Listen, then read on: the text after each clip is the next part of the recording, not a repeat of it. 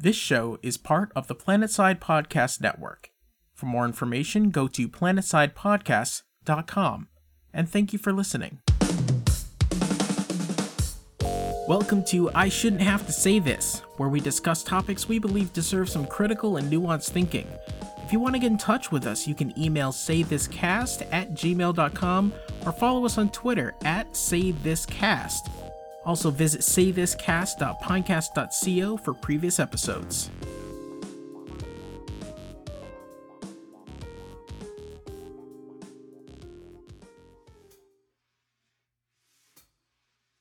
So let's say you're an older sibling and you've been tasked with watching your younger brother for the weekend while your parents go out for a much needed vacation. They ask you to actually interact with your brother, so you're forced to play some games with him.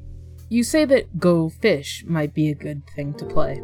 So you sit down with your brother and you start playing. Pretty soon, you're decidedly in the lead. After all, you chose Go Fish because you knew that you could run circles around him. You can tell that he's becoming frustrated, but you insist on finishing the game because you're a little bit of a dick. And after a while, it becomes clear that he's starting to lose it. He looks you in the eye and he says something to you the F slur.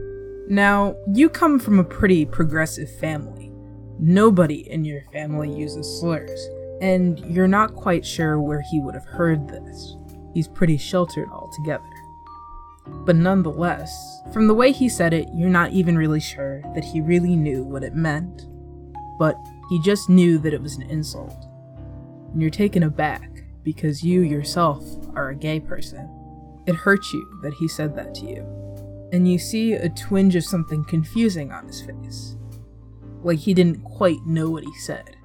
And he says, Fuck you, and then he runs away to his room. You sit down for a few minutes and you collect yourself. You know you have to have a conversation with him, and you'd love to not bring your parents into it, so you go upstairs and you knock on his door. Hey, buddy, we need to talk, you say. And after a few minutes of silence, he says, What do you want? You open the door and you step inside. You sit down on the bed close to where he's sitting at his desk, Fortnite playing in the background. And you say, Turn that shit off. We have to talk. Something in your voice causes him to come to the door and open it. He looks at you. What do you want? Well, as I said, I want to talk. You know, you can't just run around using that word. It's offensive. Well, yeah, I was angry. There are better words to use when you're angry other than that. The F slur is pretty specific. I'm gay. Why would you say that word to me? I've had that word said to me by people who I know hate gay people, but I wouldn't expect that from you. You see something in his eyes after you stop talking, as though he's genuinely confused. Hey, did you know what that word meant? You ask. Your brother's cheeks flush. Yeah, of course I did, he says quietly. I don't think you did, you say. He shakes his head. The F slur is a word that's been used to marginalize my community. It's something that you say when you mean harm to gay people. And I know that you don't mean harm to gay people.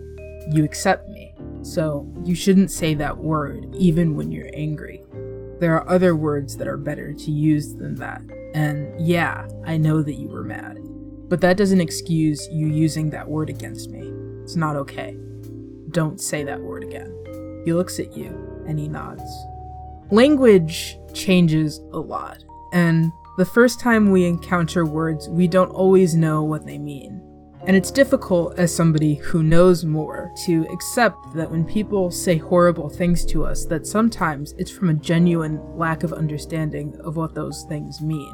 And maybe I shouldn't have to say this, but if we want to be understood by the larger community, we can't always approach these moments of misunderstanding from a place of anger. Sometimes it's more productive to approach them from a more charitable place. Hey, genre. Hey, Nicole. How you doing? Oh, you know, there's there's lots going on. A lot of lot of stuff. Like impeachment, which we're not going to talk about Yet. yet.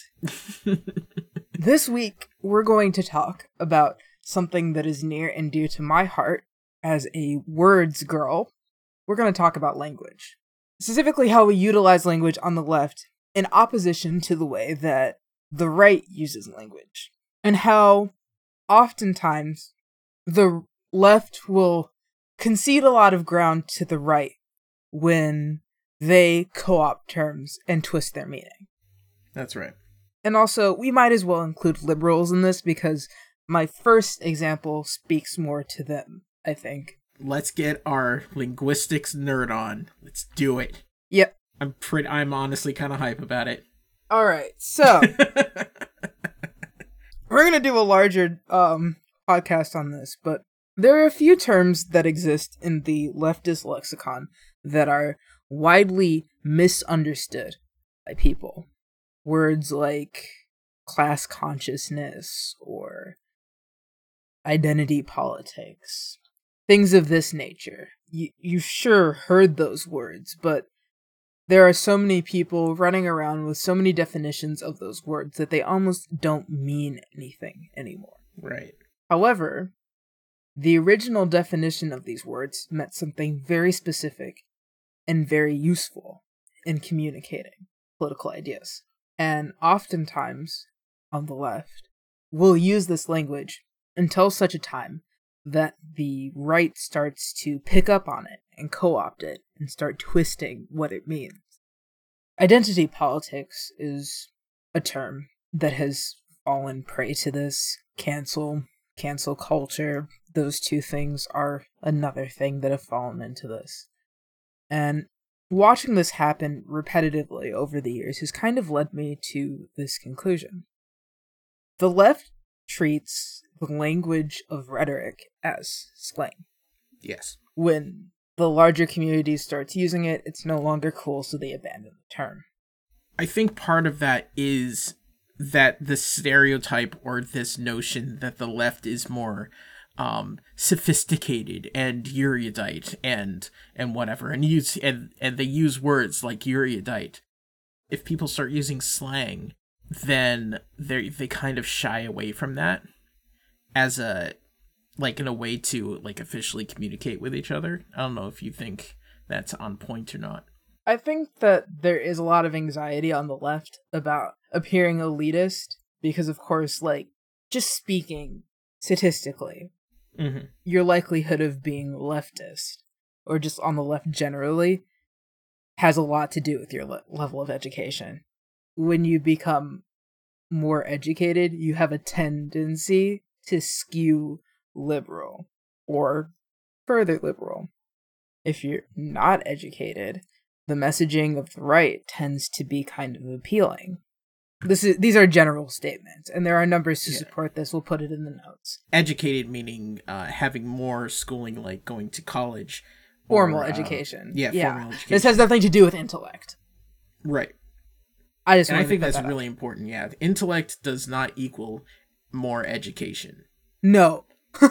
As somebody who's highly educated, there are a lot of idiots with the same degree as I have. so many idiots Holy fuck. Um, but that's not what we're talking about today. Yeah. We're talking about language.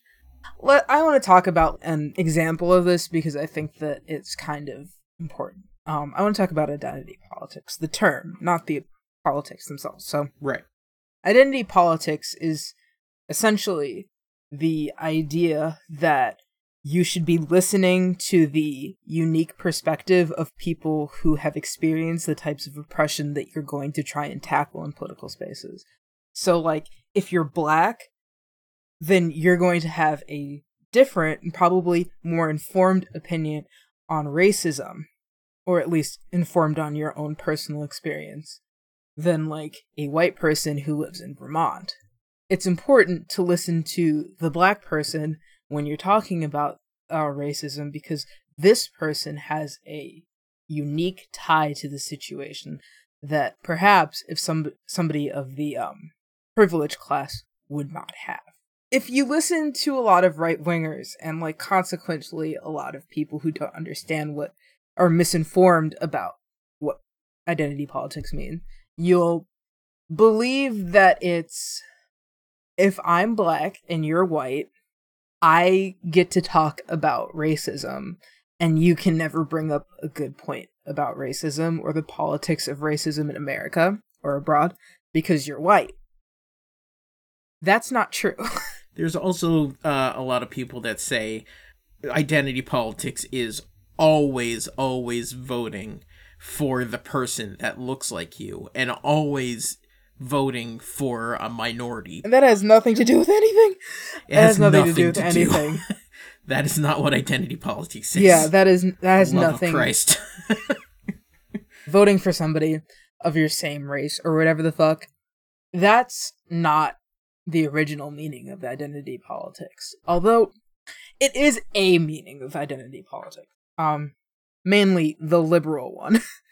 um, there are a lot of liberals that exist who also contribute to the confusion of the word identity politics because they believe that identity politics mean, you know, in order to fix society, we need more black CEOs.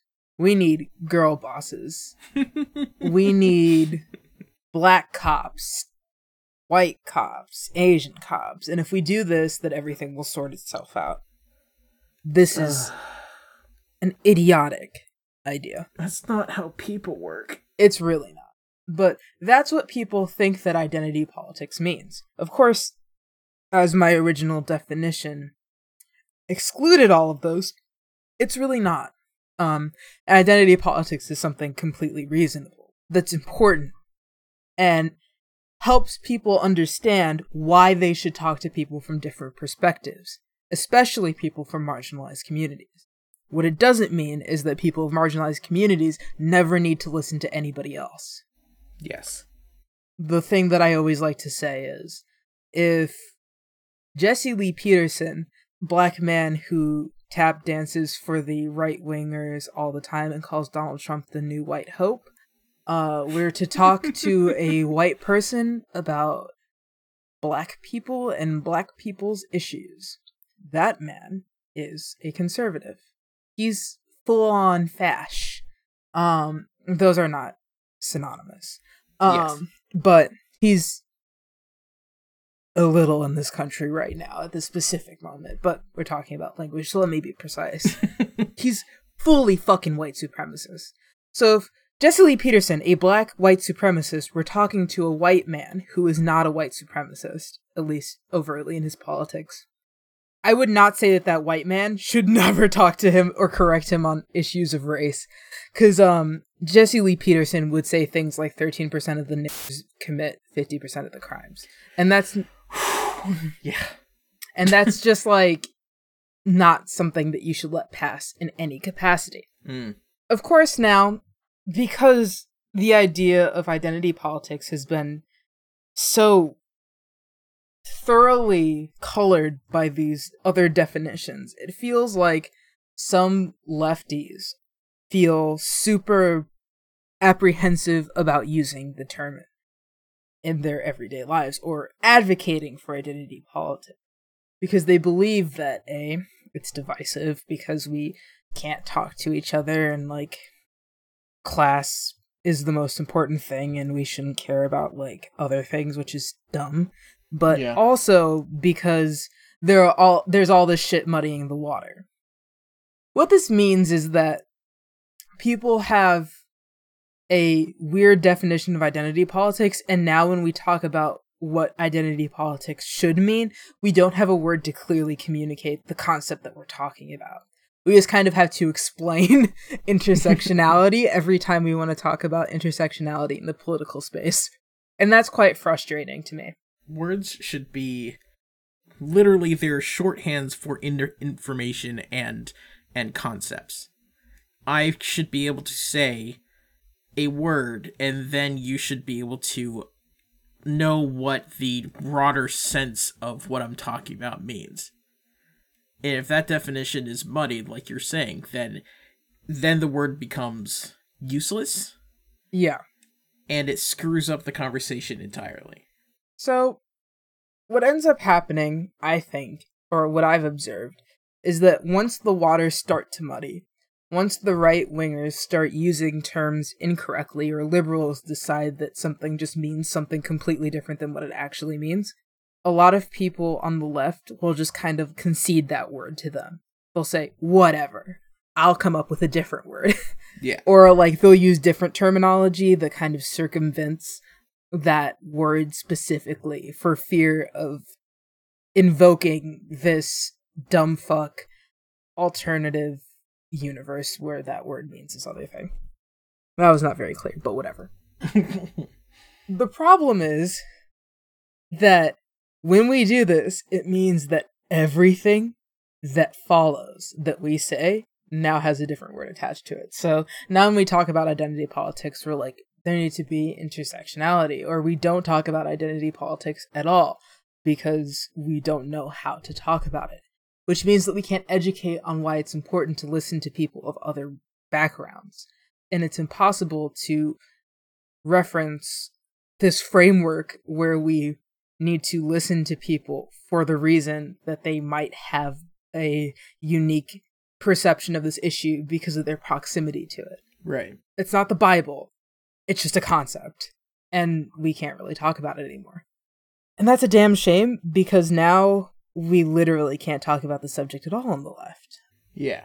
It's it's really I mean the just the fact that the the the actual word and not even the definition of the word but just the word or the phrase is now a tool to shut down conversation when it was supposed to be describing an opening up of conversation is incredibly ironic and saddening. Yeah. We don't insist upon the meaning of words. When the going gets tough, sometimes lefties just get out. Yeah. We don't fight over, like, you know, no, that's not what that means. It means this, and this is why we use this term. And we don't teach, continue to teach those terms. We decide to evolve terminology for some reason Yeah. And it's kind of weird to me. So, for instance, in talking about identity politics, the first term that I learned was identity politics. Then I learned not to say identity politics and just to talk about intersectionality, sort of, but also to privilege class above all else. Then I remembered that identity politics was a useful term. And now, if I use identity politics, there are so many definitions of this term that I'm either misunderstood or I am understood and like everything's fine. Yeah. Um, but the problem is that in our pursuit to like keep on using different language, sometimes we end up using language that's completely and totally incomprehensible. And that's an issue. Like what, for example? Oh god. So I know that we're not supposed to say cancel culture because it's not a thing, but like the term cancel or Mhm. like moral outrage, these terms were helpful for describing the phenomena where like you would say like we shouldn't support this person, deplatform this person. Yeah. Now that cancel culture is something that people are railing against because um some right wingers decided that cancel culture wasn't the phenomena where you look at a person who did something wrong 10 years ago and say like fuck you or like yeet them out of your social space. That that we decided that like we would concede this term completely to the to the right's definition of it thus making us look unreasonable and making us search for different terms. So when we made our episode on cancel culture for instance i use the word outrage culture explicitly to avoid using the term cancel culture Wow. I I honestly did not know that. i did Uh, and by the way, that was episode two of I Shouldn't Have to Say This, yeah which you can find on saythiscast.pinecast.co. it's a decent one it's a good one. It's a good one. I enjoyed it. Yeah. So I used language to circumvent that so we wouldn't get unironically canceled or considered, like, you know, problematic for our usage of that word. Yeah. But here's the problem. If we don't have unified language, if we can't all refer to cancel culture, then we start using a bunch of words that all mean cancel culture. But there are so many different niche terms for different communities that now when we try to get together and talk things out, we don't know how to talk to each other. We also can't initiate people into our politics because we're caught up on trying to figure out how to reference things. Somebody goes to look for leftist materials online. One person's talking about cancel culture and restorative justice. Another person's talking about restorative justice in a completely different way and cancel culture. And then they see this right winger talking about cancel culture in this completely different way. And the majority of the lefties that they see are saying that cancel culture doesn't exist at all. And they keep on seeing people saying outrage culture sprinkled within. And they have no idea what it is. It's completely un- incomprehensible. And you turn a lot of people off with this. We overthink ourselves. Yeah. We like the the when the right takes on language or concepts or a way of describing something. They are rock solid in that. And if there's any pushback on it, then they then they just form a wall. They double it and triple down on it. Yeah, Like, they they just like this is what it means. And then if you say that's not that's not what words mean, and they're like now it is. And Yeah. on the other side, like liberals um and some leftists even, they they have these terms that mean things that can that are useful tools. And then when the right starts making fun of those tools, then they just say, "Well, I guess I guess we can't use that word anymore. We need to figure this out. Stop trying to figure things out. You Yeah. already figured it out. You had a word. Use the word." yeah. Or rather, like, we allow the the right to use language and be understood immediately by the people who are listening to them way too much. We Yeah. never muddy the water for their terminology. That's right. And like that's for a reason. Their terminology is fucking weird. But we also need to not let them use ours. Like I can't figure out a way that we could we can't misconstrue like 1350 or like blood blood and soil in ways that aren't more horrific than they already are. Yeah. So they have that going for them. and just just uh, as an aside, um, if you ever hear someone say like make reference to the number 88 or 14, then they're a white supremacist. You you need to get away from them. Yeah, they got a Just- lot. Yeah. There's yeah. The uh, Nazi dog whistles are pretty ingrained at this point. It's difficult to point them out if you aren't very online. Yeah. Um, the thirteen fifty thing.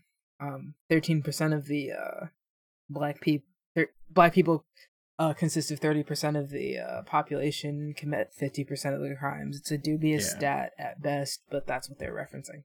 88 is the eighth letter of, eighth letter of the alphabet is H. Yep. So H H Heil Hitler. Yep. Uh, 14 is uh, referencing a a white supremacist um, phrase that I won't go into. Yeah. Um, partially because I can't remember all the words, and partially because I don't want to remember all the words. So um, I just wanted to to point that out for you for your safety, Yeah. for, for you- for, for you- our listeners' safety. Yeah, it's also like pretty important to know the dog whistles, so that's a that's a public service that we can do. Um but aside from that, we give left we get we give the right a lot of power in this regard. And I want to talk about why I think we do this. And I think that the left does this this giving this giving away terms and moving on to new language to the point of where like we're incomprehensible to like your average person i'm a very motivated lefty and i get really irritated with the speed at which terminology becomes old and problematic in our community. It's really difficult to keep up with. In an environment where you can get like harangued and chastised to the point of like pain over like misusing a term um it's really tiresome especially if you're like new to the community. Like i know Yeah. what's up. If i post something i'm gonna make sure that i saw somebody else using it first i don't know uh, just to protect yourself. like I know how to protect myself from getting canceled but i i want to talk about why we do this and i think Right. that the left treats the language of our politics a lot like we treat slang. So let's focus on. Slang is cool when a small group of people is using something and it's funny and it's an inside joke. As soon as the larger community starts using the term, it becomes less and less cool and people move on from it. Um examples that you may remember. Lit. Litty. On fleek. Oh. What are some other things the white people have ruined? Uh, I. You get the idea. There's so many. There, the speed at which black people have to change our little things is lightning fast because white people will come in there and start using it, and it'll no longer be cool. And this is the way that slang works, and it always has been, and it's fine. Homie, Homie, fuck. homeboy. Oh boy, That's what-. I Yeah, you're right. You're right. Um, listen. Yes, Man, No, I'm when you start using slang, it becomes less cool. You're at that age now. Anyways, um, just because it's true. I'm sorry. I'll apologize to you later off air. Anyways, um, written apology. Mm. I'm Mhm. not toxic. Um, but we treat political language and our rhetoric a little bit as though it's slang. Like, we'll say, trans women are women until the right starts making fun of it. And then we'll still kind of say it, but the cries will become slightly less so because they started making fun of it or they've started to unironically use it for their own purposes Right. if the right if after like the 50th Netflix special where an old fart who can't keep up with the times tells unfunny jokes about how outraged the kiddos are. Um we get rid of cancel culture because it's been used up and it's no longer cool or makes us feel special to use the term because it's been dirtied or sullied. Yeah. and this is a completely unhealthy way to engage with political messaging because political messaging must be parsable, m- must be able to be parsed by the average person. That's right. You need to be able to put it into a soundbite. You need to be able to put it into a 30 second or 15 second spot. If you So- can't explain it to your mom without sounding insane in 30 minutes, in th- not 30 minutes, 30 seconds, it's not a good term for That's right. political reasons. And if you don't have a mom, try it with your dad. If you don't have a dad, try it with your guardian. The point stands. Yes.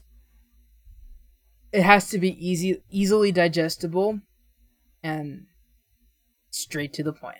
The the tr- the the line from slang, which we were talking about, and it's and slang being used within a community.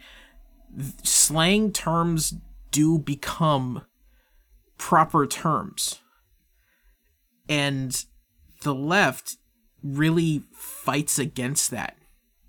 Yeah, at times. Yeah. which really confuses me. We like that that's Mhm. how language works. It moves from a community-based word, then when that spreads out from the community, then that becomes a word that people use. I think that's in- that's an interesting thought. I'm not sure if I agree totally. I think that lefties want a lot of terms to be made into like common usage. Like we got really lit when um, they them as a non-binary pronoun was um added to the dictionary. Happily, that's great. But also, I do get what you mean. What I'm saying is that like a lot of lefties like feeling special. I feel like, or like their Mm. politics make them better, and so they, which it does. You're you're better than centrists if you're a lefty. That's just it makes them feel better, and it does. it does make you better, but like Good night, everybody. Good night. That's the end of my TED That's talk. it. We're ending the podcast there. Um, but also, no, it's important to grow the left, and so you need to be understood by the largest amount of people. And as soon as somebody starts understanding the left and the language of the left, if you pull the rug out from under them by changing the language entirely, it's really hard to stick on as a leftist. And as Yes. somebody who like went to college and was with like the super like woke activist spaces, the speed at which I had to educate myself with what was going on in order to still be accepted was like lightning speed and it's a good thing that I'm a smart girl. Um or else I'd be fucked. Yeah, it's a lot of people have that problem. They they and they they try to learn the terms and they're like, "Okay, I learned the terms." And someone's like, "That was like last week." Or I said it ironically, you fucking moron. Yeah, like you racist. What? Where what? And then they they say, "Well, they hate me, so I'm not going to hang with them." So we talked about how language can be uh, misconstrued or misunderstood or or actually taken to be used against an actual topic. So now we thought we'd talk about what we can do to combat that or what we can do to keep that from happening in the first place Yep, yep, yep. one thing that uh, I was I was thinking about during that was people that are trying their best to learn about what is happening or how to communicate or how um how to speak to a group of people on the left about these things trying to learn how to do that. Because for for a lot of people like they want to understand things. They want to know what their friends are talking about or they want to know well some people are let's say centrist and they're like okay i know what the right's talking about what's the left talking about and they get turned off when phrases and words like s- keep switching around and then they get more turned off if someone says well you're not using the right words so get out Yeah. I think this speaks to an anxiety that a lot of leftists have. A lot of liberals, I guess. But like this is mostly a leftist thing. yeah A lot of leftists, and I'm guilty of this too, I do this all the time, um, go online. This is mostly an online thing, but even in real life, and walk around with a like gigantic chip on your shoulder. You've seen the right wingers do do and say wild things to people on the internet all over the place. You've seen argument after argument, and it's disingenuous, and you know how to spot a disingenuous argument when you see it. And it's really aggravating. For example, I was on YouTube once, and like, there's this whole video thing or whatever about polyamory, and I was talking about it, and um, this guy rolls in out of left field and is like, if you engage in polyamory, you're a fucking cheater. You should divorce. And all this different stuff for like your marriage is on the way out. It's stupid.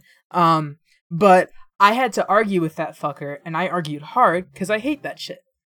But a few days later, this other guy comments, and he asked me something really similar to the first guy.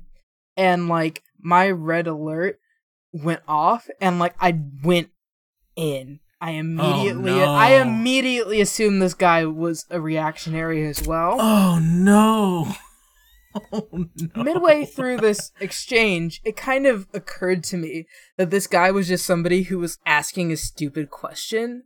And Yeah. because we're on you, we're in the YouTube comment section.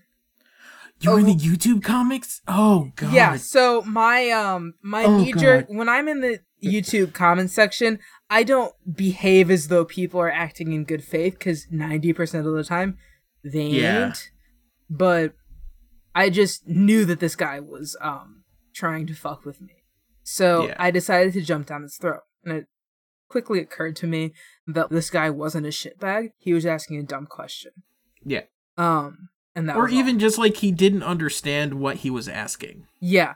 He he no, he asked like earnestly if it was just like cheating and if you engage in polyamory like if your relationship is bad or it was how could you enter a relationship and be polyamorous? And I was like with ease. But anyways, the point is I jumped down his throat and like his next comment was something like Jesus, I just asked a question and like it seemed very genuine because he didn't do like the same things that like Yeah. you see from reactionaries. And so right afterwards I had to eat crow and say, "Hey man, I deal with a lot of comments, a lot of comments on this thread in particular that use the exact same format as yours, disingenuously, and so I assume that you're the same as these other people. But I'm willing to talk to you in the DMs about this." And I talked to him in the DMs about it. Um, That's excellent. yeah. But we all walk around with this chip on our shoulders because we assume that people are like reactionaries because there are enough of them on the internet that you can get away with it most of the time. It's probably safer that way. I mean, that's that's a safety thing, you know. Yeah. Like you're you're trying to be a good person. You're trying to talk about things that are important on the internet, and then people just flood your comments, or they- they flood into wherever you are, and they just make all these disingenuous and frankly horrifying comments. Yeah. So you just inoculate yourself against it, and anything that even hints at that. You, You go put up on. a wall. Yeah, you put up a wall and then you start flinging poo over over at them.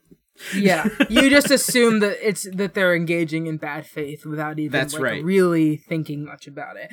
And you don't know anything about this person most of the time, so you don't know if they are or not.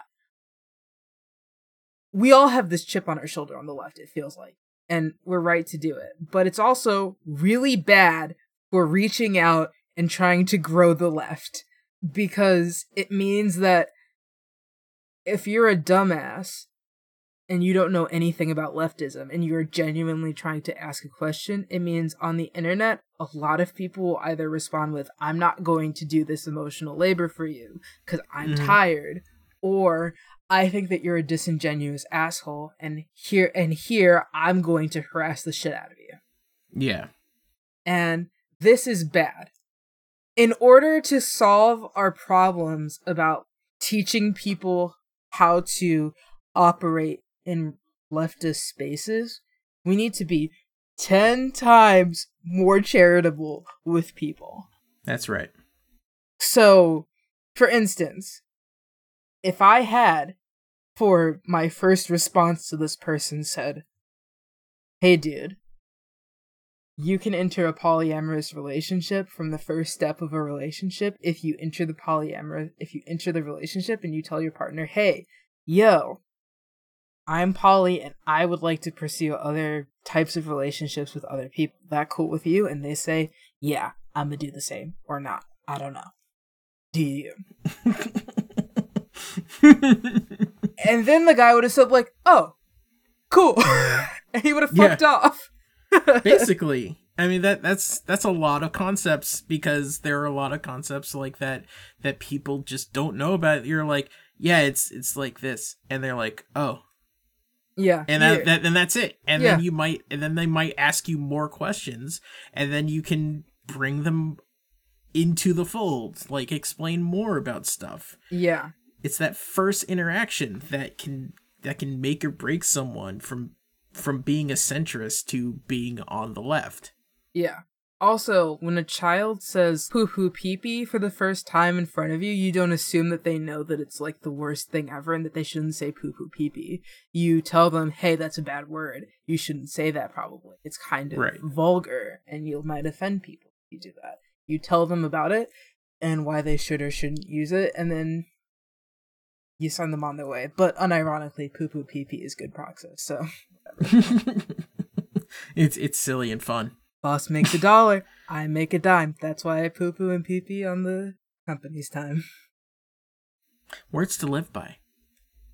Yep, indeed. Good praxis. Speaking of language, you're really on the praxis thing today. I, I mean, yeah, I mean, it's a fun word. it is. Um, it's also one of those words that you'll get mis- made fun of endlessly if you use it anywhere in earshot of reactionaries. But like, it's a good word. Hmm. but also yeah getting back to the point um this issue of charitability is pretty serious on the left especially It is. Because you can never know if somebody's acting in good faith or not and i'm pretty sure that most of us have had the shit kicked out of us a few times and that's why we approach people in the way that we do however it's also hurting us a lot.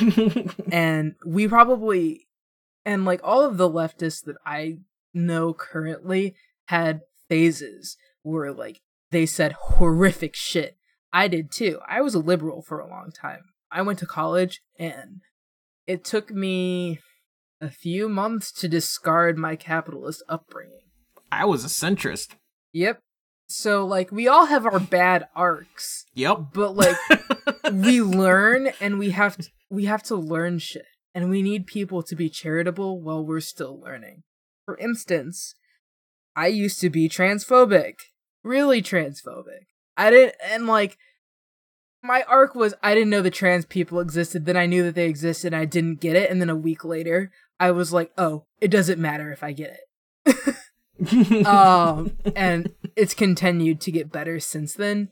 I should just say, but like, you know, this was a bad arc, and if I had talked to the wrong person during this time, I would have been cast out of my social spaces on my campus because I would have said something stupid or asked a stupid question about trans people when it wasn't my place or position to do so.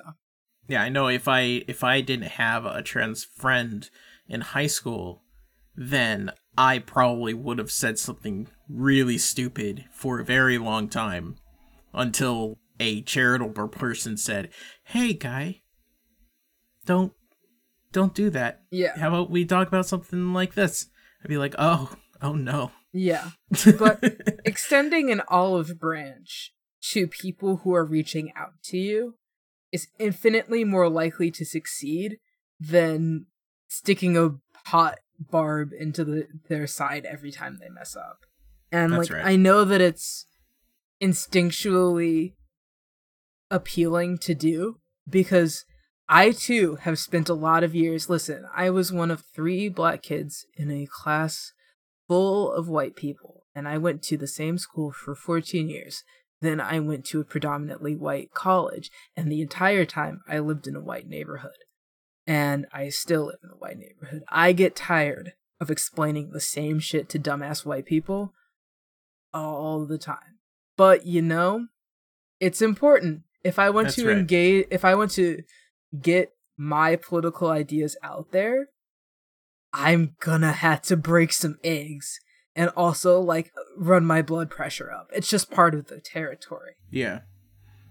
I uh I always think I always say that because of different different like health reasons and stuff with me, I can't march. Um it's hard for me to like phone bank. There's a lot of stuff that I I can't do. But what I can do is when I I find people online that might be um, reaching out or they might be using terms incorrectly or something, then I try to be charitable and talk to them because someone needs to, especially in an online space, and that is how I feel I can contribute. Yeah. Not everybody, and this is important. Not everybody has to do this. Not everybody. We. It shouldn't be required that every time you get into a conversation, you you spend hours talking to someone. I mean, this happened the other night. Someone was asking me on a voice chat.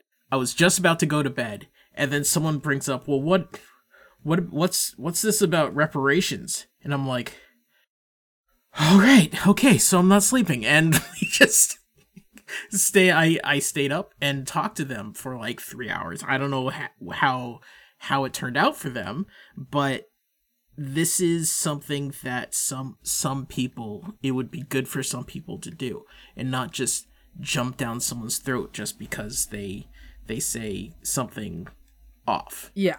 And also, when people say something off, you can usually hover over their profile if you're on Twitter and Yeah. see if they're a reactionary or just a dumb fuck. It's like That's right. not usually that hard.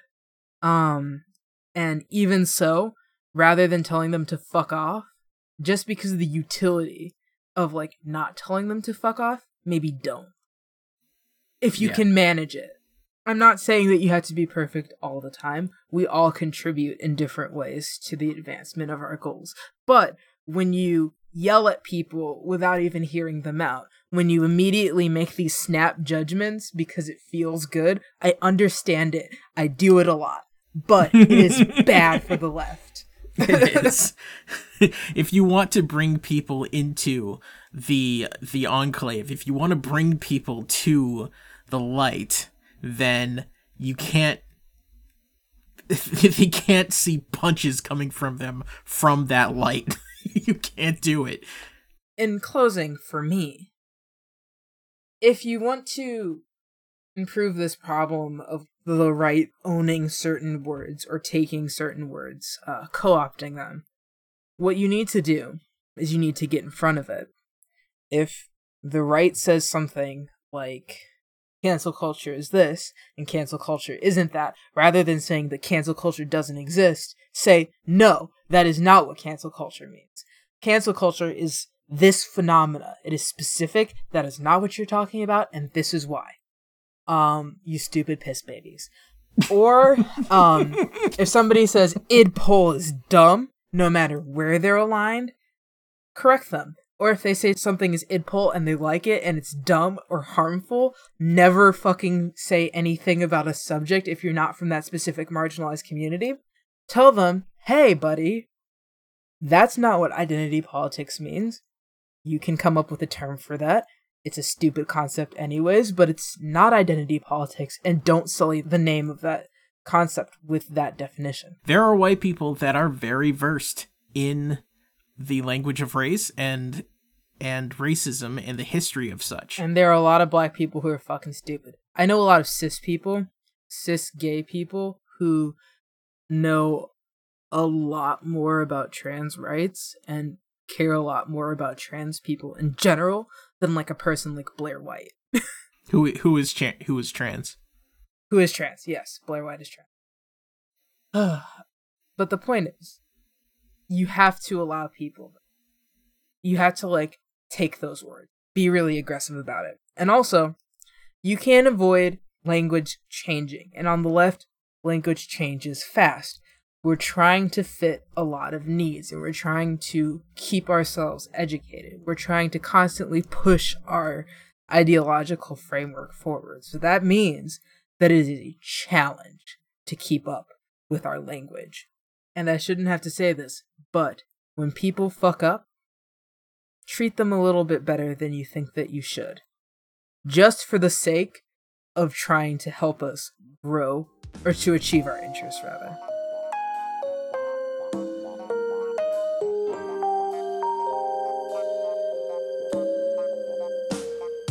So, now we get to talk about something good, something fun, something happy. What is good in your life, Nicole? what's good in my life this week is um a my Nintendo broke, but Nintendo or my Nintendo broke. I sound like a 50-year-old. My Switch broke. Um my Switch My Xbox broke. Nintendo broke. My Xbox Nintendo broke, but Nintendo is going to fix it for free, which is nice. really dope. But also, Kat Blaque's presence on Twitter makes me laugh a lot she's super funny. She is a um black trans YouTuber. She would resent me for saying that, but she's a really great person to listen to. A liberal, admittedly, but um, very intelligent and measured in her um responses to things. And um, she loves to start shit with the dumb fuck reactionaries on Twitter. So nice. today she uh, was getting into it with some of like the dregs of Gamergate. oh no and um, at one point they were like getting so fucking upset that she said, um, "So why do gamers create uh cons- comprise thirteen percent of the population but commit most of the crimes?" And like so she like 1350 the gamers and then this rando said gamers rise up and i cried for like half an hour about it at my girlfriend's house it was very funny to me we'll put her uh her Twitter. Uh, is she does she do YouTube too? She does YouTube. We'll put those in the in the description. Get into so it. She's so guys awesome. Can follow. Oh man. she thirteen fifty the gamers. Now I'm happy about that. right? It's perfect. That's so Gamers awesome. rise up. and we'll we'll we'll be doing a, a show on Gamergate um at some point in the future. Yes, indeed. Trust us. So my thing is, well, obviously the podcast that you're listening to right now is the perf it's a perfect podcast. It's joyous and wonderful and if you could only listen to one podcast, this would be the one. However, there is another podcast that just just started called The Worst Year Ever. Uh, it's hosted by Robert Evans, who it has his own podcast called um, Behind the Bastards, which is uh, great if you want to learn about um, different uh, like hate-based communities. Basically, Holy shit. uh, he he's the he did a great article. Um, he did a deep deep dive into the culture and the history of 8chan. Uh, and how that how that relates to God uh, bless white him. supremacy. Um, he he goes to uh, I think he went to like Proud Boy rallies, things like that. He's really great writer. And it's also hosted by Cody Johnston and Katie Stoll, who does uh, who do some more news on YouTube and even more news on, on their own podcast. It just started and it's going to be covering how this is going to be the worst year ever uh, because of the horrifying presidential race that's going to start really getting into gear next year. They just had their first two episodes and they do this really uh, um, intensive look at different news organizations and podcasts where people go because they think that these are good sources of news, which some of them aren't really. And I thought it was incredibly interesting. So uh, it's called The Worst Year Ever. It's on iHeartRadio and other podcast places. So I highly suggest everybody listen to this. You will enjoy that one. So that is it for this week. Our new episodes come out every second and fourth Tuesday of the month. You can follow us on Twitter, that's at saythiscast. You can email us, saythiscast at gmail.com. You can go to saythiscast.pinecast.co, and that is our website for past episodes. Uh, you can find links to subscribe online if you're listening to this on uh, on Twitter or just through whatever. Um, and where can we find you online, Nicole? You can find me at blackgirlgaming.com or on Twitter at Jack of Three Trades. That is three as in the number. You can find me on Twitter at Press Start Lock, and you can uh, follow me on Twitch. That's Press Start Morlock, uh, and you go to starttocontinue.com for my music podcast. Uh, all of the music on this show is by Mustin. You can go to store.mustinenterprises.com and find out more from him. I shouldn't have to say this is a collaboration between blackgirlgaming.com and Planetside Podcasts. Planetsidepodcasts.com.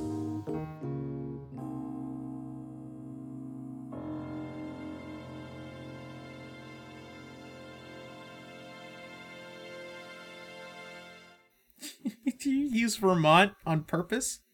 Just wondering. Ugh. I, I, that's that. Vermont is one of the states that I think of as being white. I mean, it is. It's real fucking white. There's I like mean, I'm three not black wrong. guys there. and they all live in the same town. They're Yeah. actually brothers. oh, I know all of them. All black people know each other.